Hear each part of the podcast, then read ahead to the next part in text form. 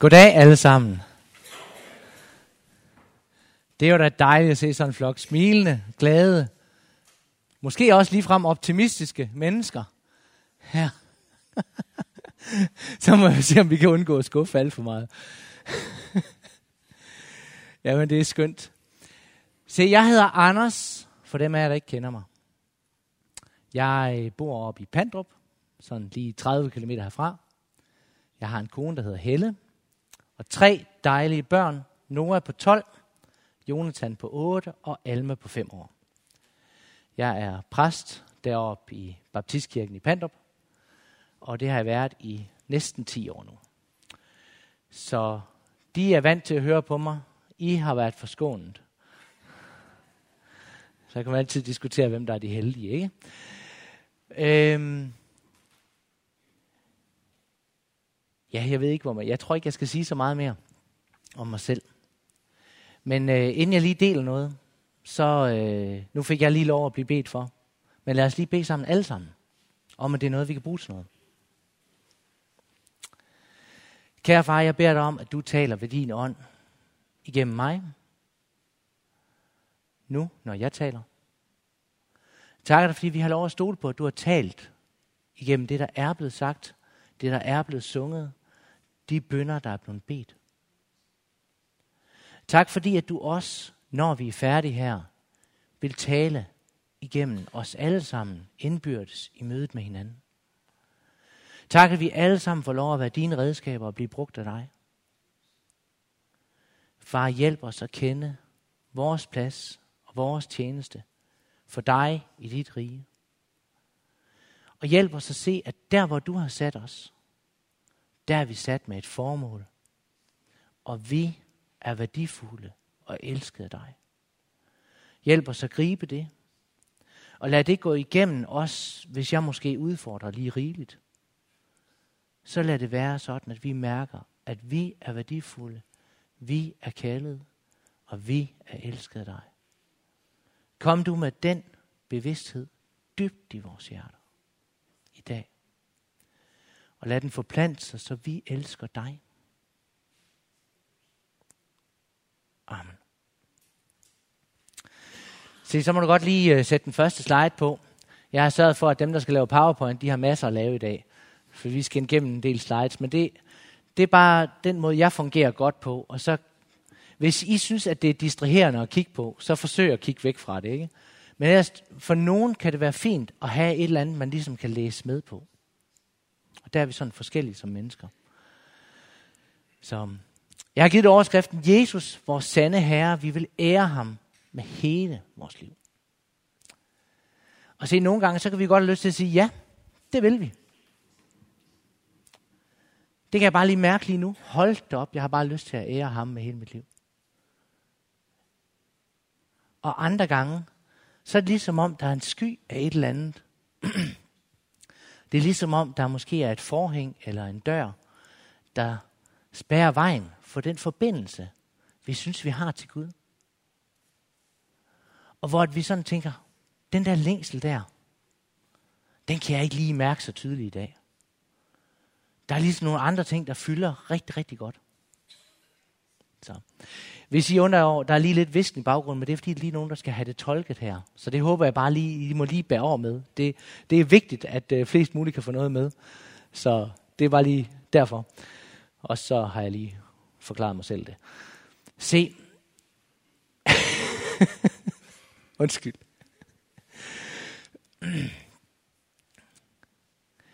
Hvis vi skal have den her længsel efter at ære ham, så skal vi mærke, hvad er længsel for noget? Hvad er det, det gør ved os? Og en, så tænker jeg, hvis vi tager den næste slide, så kan vi, have, så kan vi længes efter rigtig mange forskellige ting. Men når vi mærker efter, så er der nogle typer længsler, der stikker dybere end andre. Hvis vi tager sådan, de sådan, måske det vi kan kalde de mere almindelige længsler, vi kan have i vores liv, så kan jeg sige for vores vedkommende, vi for, som familie, vi kunne bare godt drømme om mere plads. Og så når jeg så fortæller jer, at vi har et hus på 200 kvadratmeter, så tænker I, at de er da helt galt på den. altså, hvorfor skulle man så drømme om mere plads? Men hvem drømmer ikke om mere plads? Hvem drømmer ikke om mere rum? Og det er jo næsten uanset, hvad vi har. Vi er jo ikke så gode at gøre tilfreds. Så vi kan bare længes. Og sådan er vi som mennesker. Også når det ikke er logisk. Vi kan længes efter en bedre økonomi, selvom vi faktisk har råd til dagen og vejen. Vi kan længes, om, længes efter smukkere omgivelser, en bedre udsigt. Men de her lidt dybere længsler, som jeg har lyst til at, at pege os ind på, det er noget, som sådan ligesom ikke bare bliver afløst af, når vi har fået det af en ny hien. En ny ting, vi så vil have. Åh, fedt, så fik jeg lige 50 kvadratmeter mere. Ej, så tror jeg faktisk, jeg godt lige vil have 20 ekstra. Eller et eller andet. Nej, en længsel, der ligesom er mere end det. Noget, som fylder mere end lige præcis det sted, jeg bor. Eller hvor mange penge, der står på min konto. Eller et eller andet. Se, der er nogle længsler, der fødes af noget, der sætter eller har sat dybe aftryk hos os. Der må du gerne skifte. Det kan være en frihed, eller en lethed, eller en fred, vi ikke selv synes, vi har. Kender I det, når vi nogle gange møder nogle mennesker, der bare virker frie, lette og fredfyldte? Det kan altså godt føde et eller andet i os, hvor man bare sådan tænker, og gid jeg havde noget af det samme. Eller en glæde, eller en frimodighed, eller en retningsfornemmelse, som vi savner. Eller måske en uskyld, vi synes, vi har mistet. Jeg har gået igennem det og det i mit liv. Og det pressede mig på en sådan måde, så jeg gjorde ting, som jeg ikke er stolt af i dag. Så jeg har mistet noget af den der uskyldighed. Det kan også give os en længsel. Nogle gange så møder vi også bare mennesker, som har en helt fantastisk, forunderlig omsorg for andre. Og den kan vi bare beundre dybt. Den kan sætte sådan et aftryk i os, så vi bare tænker, og gid jeg kunne leve den samme omsorg ud. Gid jeg kunne bære noget af det samme med mig i mit liv. Gid jeg kunne det. Hvorfor er det, at jeg har en tendens til at blive kynisk, når jeg egentlig gerne vil ligne det her og den person, som jeg ser op til? Hvorfor får kynismen så sådan lidt plads? Så sådan kan der være forskellige længsler, og for mig at se, så den her type længsler, de sætter en lille smule dybere spor i os, end den der efter lidt flere kvadratmeter, eller lidt flere penge i lommen, eller et eller andet. Dem her, de kalder på noget andet. Og jeg tror, vi kunne finde på flere. Og de her længste, dem har jeg forklaret jer for at give jer en fornemmelse af, hvad det er, jeg tror, er grunden til, at Nikodemus i Johannes kapitel 3 går til Jesus. Han så noget hos Jesus. Der var noget, der gjorde ham nysgerrig og fik ham til at længes efter noget andet og noget mere. Og den tekst, den skal vi lige læse sammen her. Hvor vi mærker lidt af den længsel, der er hos ham. Det står sådan her. Der var et menneske, en af farisæerne ved navn Nikodemus, medlem af jødernes råd. Han kom til Jesus om natten og sagde til ham, Rabbi, vi ved, du er en lærer, der er kommet fra Gud, for at for ingen kan gøre de tegn, du gør, uden at Gud er med ham. Han så noget, som fødte en nysgerrighed og en længsel. Der var nogle tegn, der var noget, der skete. Jesus svarede ham, sandelig, sandelig siger jeg dig, den, der ikke bliver født på ny, kan ikke se Guds rige. Nikodemus sagde til ham, Hallo, hvordan kan et menneske fødes, når det er gammelt? Det kan da ikke for anden gang komme ind i sin mors liv og fødes. Det er jo helt håbløst. Jesus svarede, sandelig, sandelig siger jeg dig. Den, der ikke bliver født af vand og ånd, kan ikke komme ind i Guds rige. Det, der er født af kødet, er kød, og det, der er født af ånden, er ånd. Og vi går videre. Du skal ikke undre dig over, at jeg sagde til dig, I må fødes på ny. Vinden blæser, hvor han den vil, og du hører den suse, men du ved ikke, hvor den kommer fra, og hvor den far hen. Sådan er det med enhver, der er født af ånden. Nikodemus spurgte ham, hvordan kan det gå til? Jesus svarede, du er lærer i Israel og forstår ikke det. Sandelig, sandelig siger jeg dig, vi taler om det, vi ved, og vi vidner om det, vi har set, men I tager ikke imod vores vidensbyrd. Tror I ikke, når jeg har talt til jer om det jordiske, hvordan skal I så tro, når jeg taler til jer om det himmelske? Ingen er steget op til himlen, undtagen den, der steg ned fra himlen, menneskesønnen. Og ligesom Moses ophøjede slangen i ørkenen, sådan skal menneskesønnen ophøjes for, at den hver, som tror, skal have evigt liv i ham. Så Jesus kommer med en lang forklaring her til Nikodemus. Og Nikodemus, han er hægtet af. Det kan vi godt mærke på ham. Vi kan godt mærke, at han er hægtet af. Hvordan, hallo, hvordan kan man fødes igen? Det kan ikke lade sig gøre. Og så prøver Jesus at forklare, at der er noget med at være født af ånden. Og for den, der ikke er kommet til tro på Gud, så det Jesus taler om her, det er Mathias. Det er fuldstændig urealistisk, tåbeligt. Det giver ikke mening. Men når vi har taget imod Gud, så mærker vi, og så kender vi sandheden i noget af det her. Så mærker vi, at der er substans i det, Jesus siger. Men jeg vil godt lige have et andet sted hen. Jeg vil godt tænke mig, at vi lige kigger på Nikodemus og bruger ham som spejl. Jeg kan godt tage den næste slide. Hvad tænker du om hans måde at komme til Jesus på? Der midt om natten. Hvad tænker du om det? Kan Nikodemus tillade sig at komme på den måde? Jeg ved ikke med jer. Jeg fik en sms her klokken to i nat. Har I lyd på jeres telefon om natten, og ligger den i nærheden af jeres seng? Er der nogen, der kan genkende sådan et scenarie? Hvad? Kan I genkende det? Er det velkomment? Du har lige fået e-boks her. Nej, nej e-boks de sender heldigvis ikke kl. 2 om natten. Men tænk nu, hvis det var det. Øhm, eller en eller anden skrev, var du til festen i går? eller et eller andet. På et eller andet tidspunkt, hvor du ligger i din bedste søvn. Ej, det er bare lige for at karikere det, fordi jeg tænker, at det er ikke sikkert, at Jesus han lå og sov på det her tidspunkt. Men kan, han, kan man tillade sig det her? Kan man det? Kan man tillade sig at komme til Jesus om natten? Ja.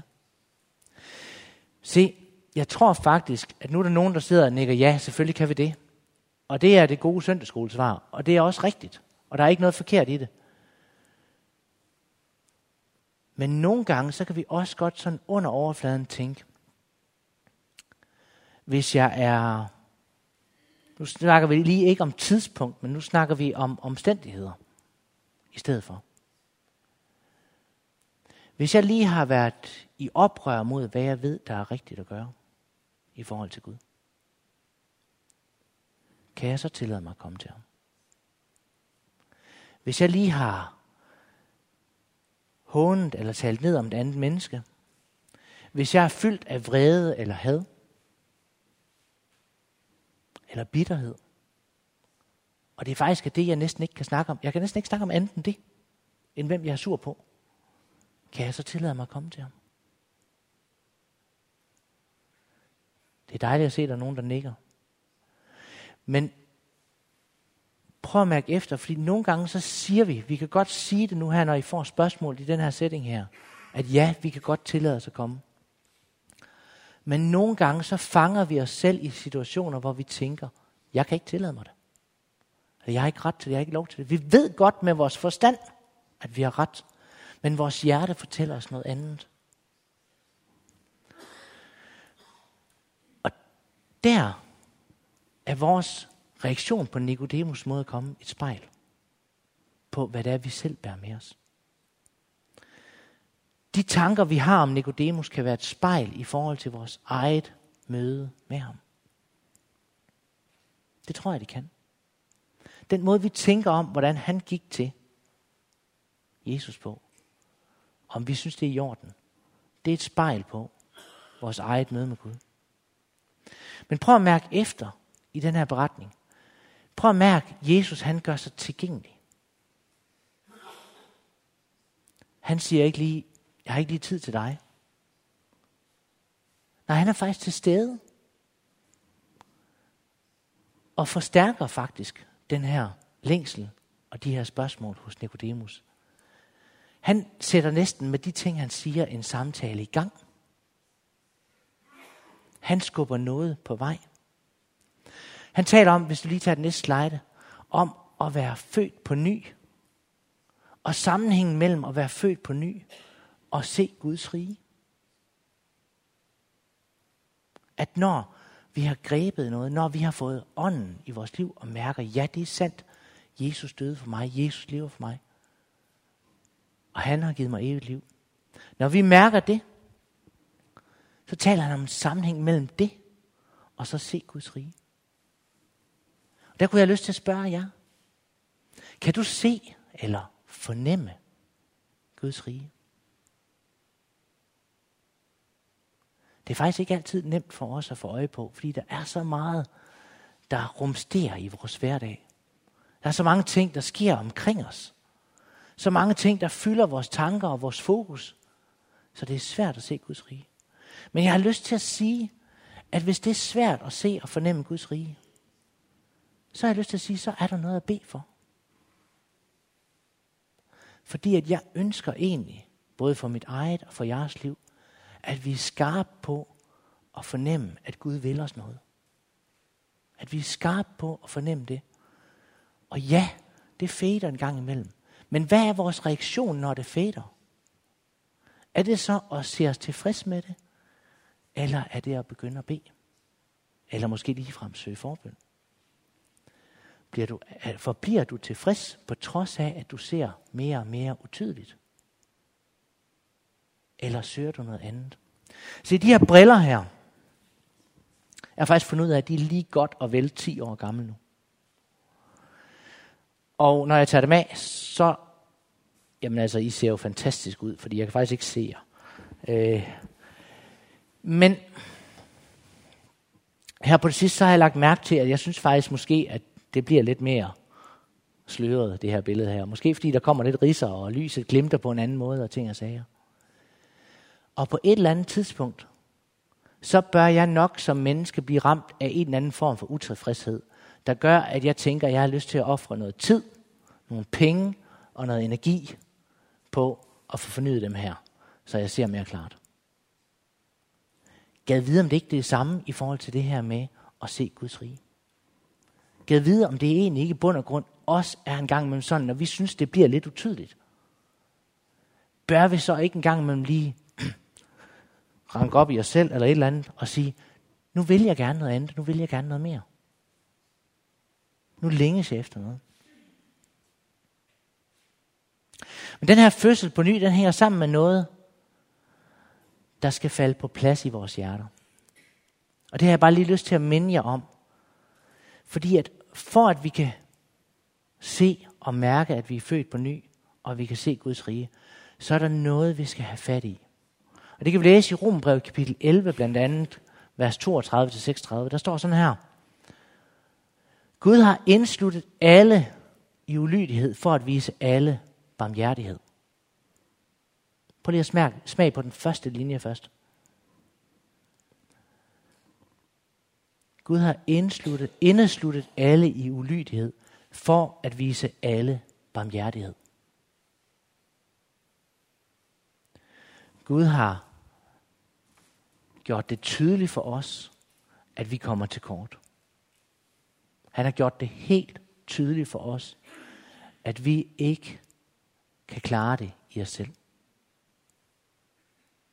Men hans formål med at gøre det tydeligt for os, det er ikke at komme med den store hammer og slå os ned. Men det var for at vise barmhjertighed. Det var formålet. Grunden til, at han gør os opmærksom på, at vi kommer til kort, det er for, at vi kan mærke, at hans barmhjertighed er så meget desto mere fantastisk. Og så står videre, o dyb af Guds rigdom og visdom og kundskab. Hvor urensagelig er hans domme, og hvor usporlige hans veje. Han har en vej for os, som er helt anderledes. For hvem kender Herrens tanker, eller hvem kan være hans rådgiver? Lad os lige stoppe der et øjeblik. Nogle gange så vil jeg gerne rådgive Gud om, hvad jeg synes, han skal synes, der er vigtigt. Det kender I nok også godt. Men det bliver lige slået fast. Nej, det er ikke mig, der er hans rådgiver. Hvem har givet ham noget først, så han må gøre gengæld? Åh, oh, kære Gud, nu, nu står jeg her og prædiker i dag, og på en eller anden måde øh, deler det her med jer, så skylder du mig nok et eller andet. Gør du ikke det, Gud? Nej. Hvis ikke I har fanget det, så... Nej, det gør han ikke. Det gør han faktisk overhovedet ikke. Fordi vi har hver sær vores gaver, som han sætter os til at virke med. Og det gør ikke, at vi efterfølgende bare har fortjent en hel masse. Så pyt med, at vi så gør en masse tåbelige fejl igennem vores liv. Nej. Det er hans nåde. Det er hans barmhjertighed. Han skylder os ikke noget, men han vælger at give os noget, fordi han elsker os. Ufortjent. Og det betyder også, når du kigger på andre mennesker omkring dig, og tænker, hvor meget tid har jeg til at snakke med dem om, hvad troen betyder, hvis de spørger mig. Fordi at det er ikke lige dem, jeg først og fremmest har lyst til at snakke med, eller et eller andet, eller hvad det nu er, der kommer i vejen. Så er det fordi, at vi ikke kan se, at han vil vise dem barmhjertighed. Lige så vel som han vil vise dig og mig barmhjertighed. Han vil Vis alle barmhjertighed. Så hver eneste du går forbi herude på gaden, når du går ud til din bil, eller når du går hjem, hver eneste du møder i bussen, eller på cyklen, det er faktisk mennesker, som han ønsker at vise barmhjertighed. Men han gør det ved at gøre dem opmærksom på, at de har brug for hans nåde. Så hvordan møder du dem? Kan du møde nogen hadsk, eller bittert, eller reserveret, hvis det er virkeligheden? Så der kommer vi alle til kort. Fordi vi kan ikke møde alle rigtigt. Vi er fulde af fejl. Men vi har kaldt. Jeg læser lige det sidste. Til fra ham og ved ham og til ham er alle ting. Ham være ære til evig tid. Amen. Det er ham, der har magten. Det er ham, der har autoriteten. Så der er noget, der skal på plads. Du skal se din egen ulydighed overfor Gud.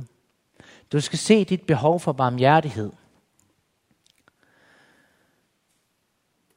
Og du skal erkende, at din evne til at kunne se den bedste vej frem for Gud. Ja, det er fuldstændig forkert formuleret. Du skal erkende, at du ikke har evnen til at se den bedste vej frem for Gud. Beklager min dårlige formulering.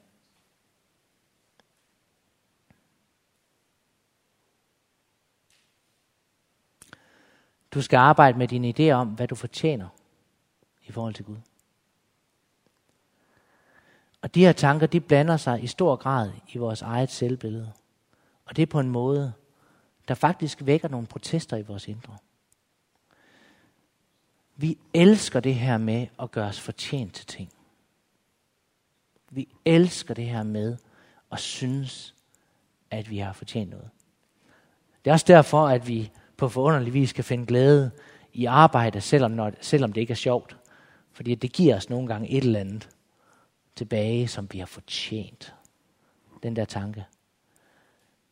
Men Gud han bryder med det her med, hvad man har fortjent.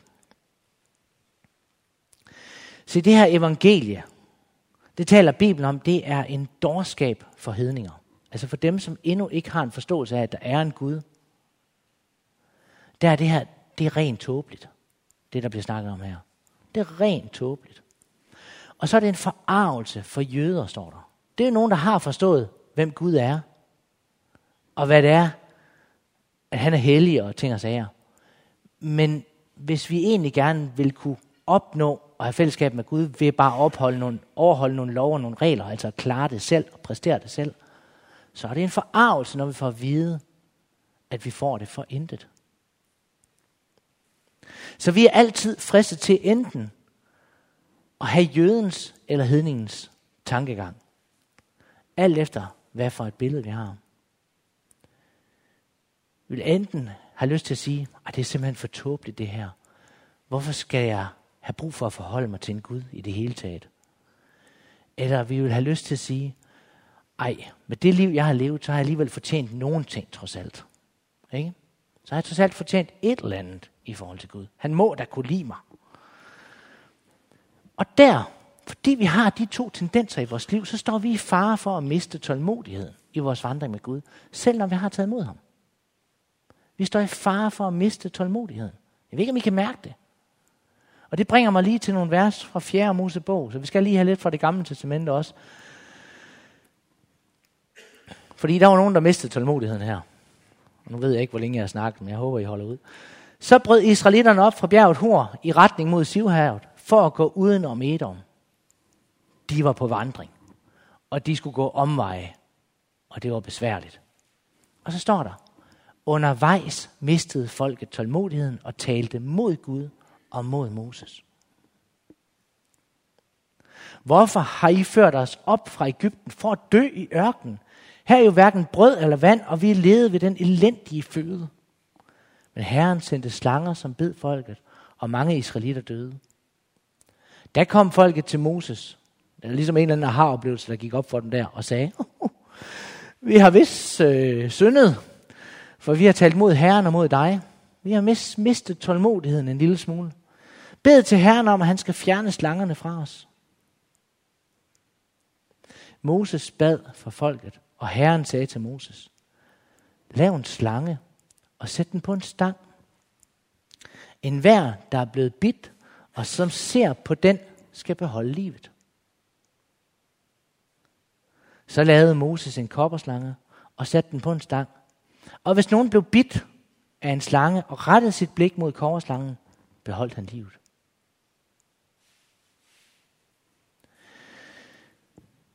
Se, her har vi den der med dårskaben. Og det er, det er simpelthen for tåbeligt, det her med Gud. Ikke? Der bliver israelitterne virkelig udfordret på, om de vil tro, eller om de synes, det er for tåbeligt. De beder om at få lov at slippe for de her slanger. Men på en eller anden måde, så står der ikke, at Gud han fjernede slangerne. Men han skabte en anden løsning, hvor han udfordrede deres tillid på en helt anden måde. De skulle finde ud af, hvad de ville kigge hen til. Hvad de ville fokusere på. Så når de blev bidt, eller hvis de blev bidt, så var der en løsning for dem. Ret blikket mod den der korslang. Kan I høre, hvor tåbeligt det er? Det er helt fjollet. Men det virkede. Sådan er det også med evangeliet. Godt ske, jeg der tror, I synes ikke længere, at det er helt fjollet. Men det er fordi, I har mærket, at det virker. Men have lidt medfølelse og lidt omsorg for jeres venner, kollegaer, kammerater, som ikke har mærket Guds ånd i deres hjerte. Fordi at de står over for sådan et scenarie der, og tænker, hvorfor i verden skal jeg kigge på en slange, der er lavet kover? Og hvad i verden skal det hjælpe mig for? Det er faktisk en rigtig fin parallel til, hvad det vil sige at tro. Det er helt tåbeligt. Men det virker. Men det virker.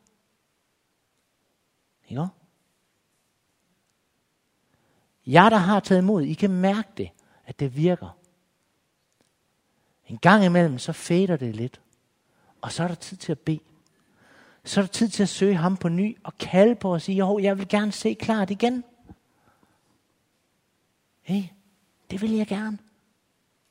Jeg kan ikke nøjes med bare at se sådan igennem sådan en togesky. Jeg vil gerne se dig og dit rige, og hvad du har gang i, og hvad du vil med mig. Så jeg kan leve i lydighed mod dig, Gud. Så jeg kan mærke din ånd lede mig.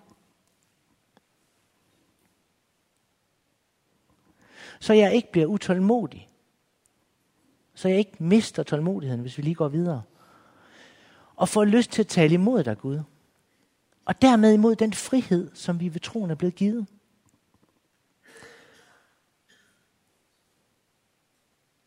Han skal ikke længere bestemme, hvor jeg skal gå hen, eller hvad jeg skal gøre. Jeg vil hellere bare tilbage til slaveriet og Ægyptens kødgryder. Han skal ikke længere bestemme. Jeg bliver utålmodig. Jeg vælger min egen vej. Men der er kun én vej frem. Det er, ligesom de skulle ret blikket mod slangen, så må vi ret blikket mod ham og søge ham. Og han er nådig. Nogle gange så må vi vente længe, fordi at nogle gange så udfordrer Gud, tror jeg faktisk, vores tålmodighed. Det tror jeg faktisk, han gør. Og så kalder han os til lydighed. Og der vil jeg lige læse nogle vers fra Johannes evangeliet kapitel 14, og det er det sidste vers, og nu slipper jeg snart for flere bibelvers, men det er godt at komme omkring nogle steder i skriften. Johannes evangeliet kapitel 14, vers 21 til 24.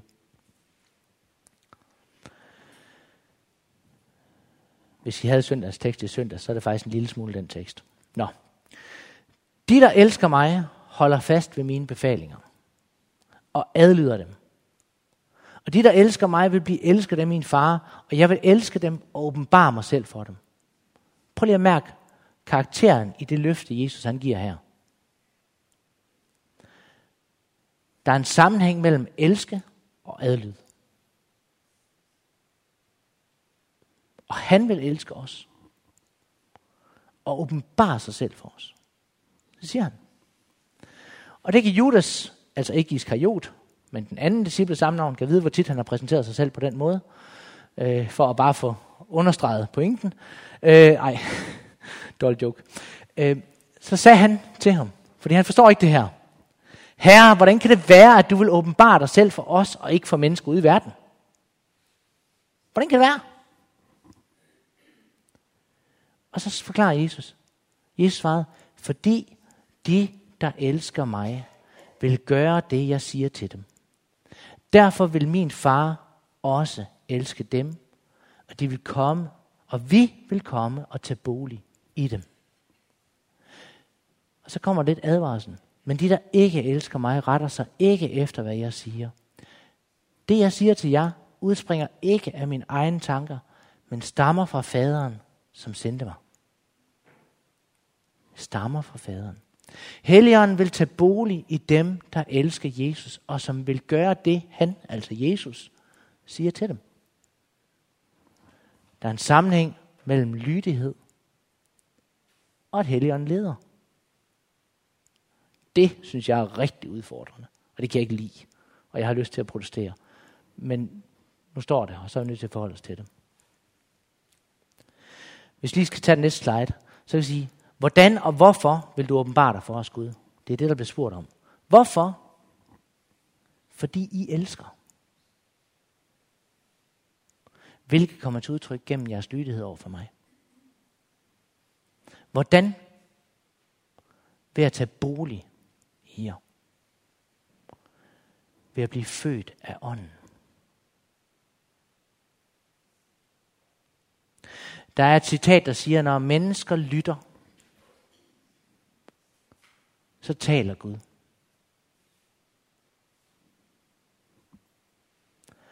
Når mennesker lyder, det er et andet ord for at adlyde eller rette ind i forhold til Gud, så handler Gud. Når mennesker lytter, så taler Gud. Når mennesker lyder, så handler Gud. Men hvordan har du det? Og hvordan ser du på kaldet til lydighed. Det må godt lige komme. Er det et problem, der blander sig i mit liv? Det her med lydighed. Er det det? Eller er det en udfordring, der skubber mig ud i svære valg, og kræver nogle gange lidt meget af min selvdisciplin? Prøv at mærke efter, hvad du synes. Er det et problem eller en udfordring?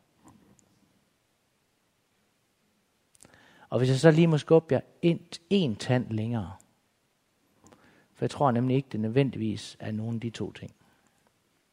Det var bare lige for at fange jer på hælene. Jeg sagde de to ting.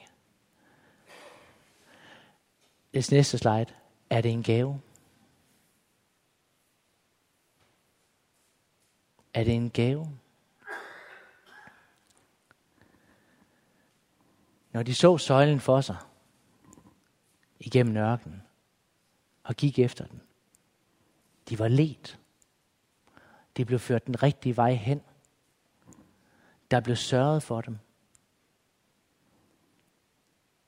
Lydigheden, altså at ville følge den rigtige vej. Ikke at ville gøre oprør mod den vej, de blev let på. Det var helt igennem en gave for dem. Jeg har svært ved at betragte det her med lydighed som en potentiel gave til mig.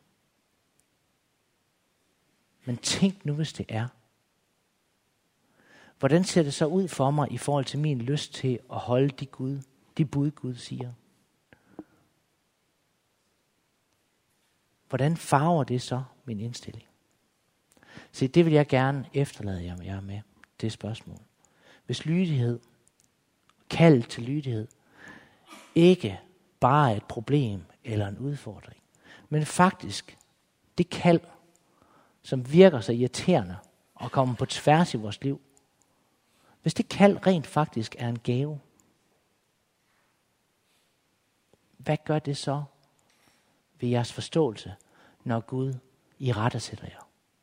Når Gud skubber til jer? Er han så ikke bare en fantastisk god far, der inderligt elsker jer? Og hvorfor i verden vil vi så gøre oprør? Hvis det er bare en gave? Hvorfor vil vi dog gøre oprør mod ham, hvis lydigheden i sig selv er en gave? Det er ikke til at forstå. Men sådan er vi som mennesker. Vi er mestre i at gå oprør. Det er jeg også. Lad os bede sammen.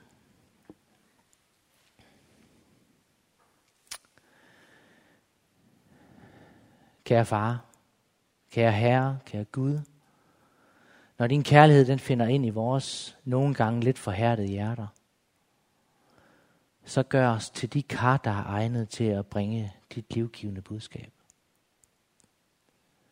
Gør os de kar, der kan bringe dit budskab til en verden, der er fanget af sin egen bedrevidenhed. Og tilgive os, når vi selv er fanget af den bedrevidenhed. Far, vi ønsker, at du igen og igen former os, så vi formår at rette vores blikke mod dig. Så vi endnu en gang mærker din kærlighed til os og til hele skaberværket. Lad din kærlighed påvirke alle vores prioriteter og beskytte os imod at miste tålmodigheden og hengivenheden, når vi synes, at modgangen møder os. Det beder vi om. I Jesu navn. Amen. Se, nu skal vi se, nu på programmet, der, der har vi gjort plads til, at der er mulighed for lidt respons. Og respons, det kan se ud på mange måder. Det kan være, at du har brug for at sidde i øh, lidt eftertænksomhed. Og lige mærke efter, hvad gjorde det her ved mig, når jeg lige vågner op igen, efter at der er blevet snakket, hvis jeg har snakket for længe. Ikke? Hvad gjorde det så ved mig, det jeg hørte? Det kan også være, at du tænker, åh, det der med at mærke Guds rige i mit liv, at mærke, at han leder mig, det længes jeg bare efter mere af. Så jeg vil egentlig gerne have, at der er nogen, der beder med mig. Så vil jeg og måske også nogle andre forbedere stille sig ned bagved, og der er mulighed for at blive bedt for. Det kan også være noget helt andet, du har brug for, der bliver bedt for. Vi har mange ting, vi kæmper med igennem livet, som udfordrer os og udfordrer vores tålmodighed. Så det kan være det her med tålmodigheden er et issue. Men jeg synes, der er plads til det. Så uanset om du har brug for bare at sidde med det selv og sige, Gud, jeg vil nærme dig. Eller du har brug for, at der er nogen, der lige stiller sig for en stund ved din side og beder med dig. Så er der plads til begge dele.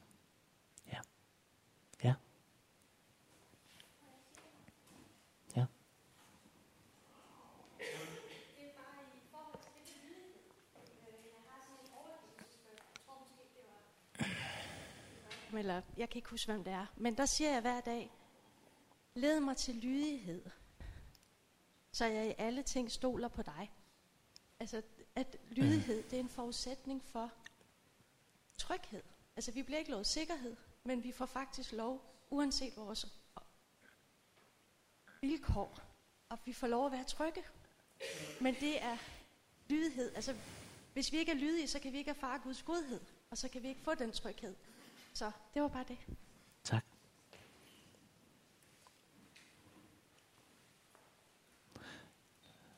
Nu er der tid til at, at måske bare sidde for sig selv og lytte, synge med, eller blive bedt for.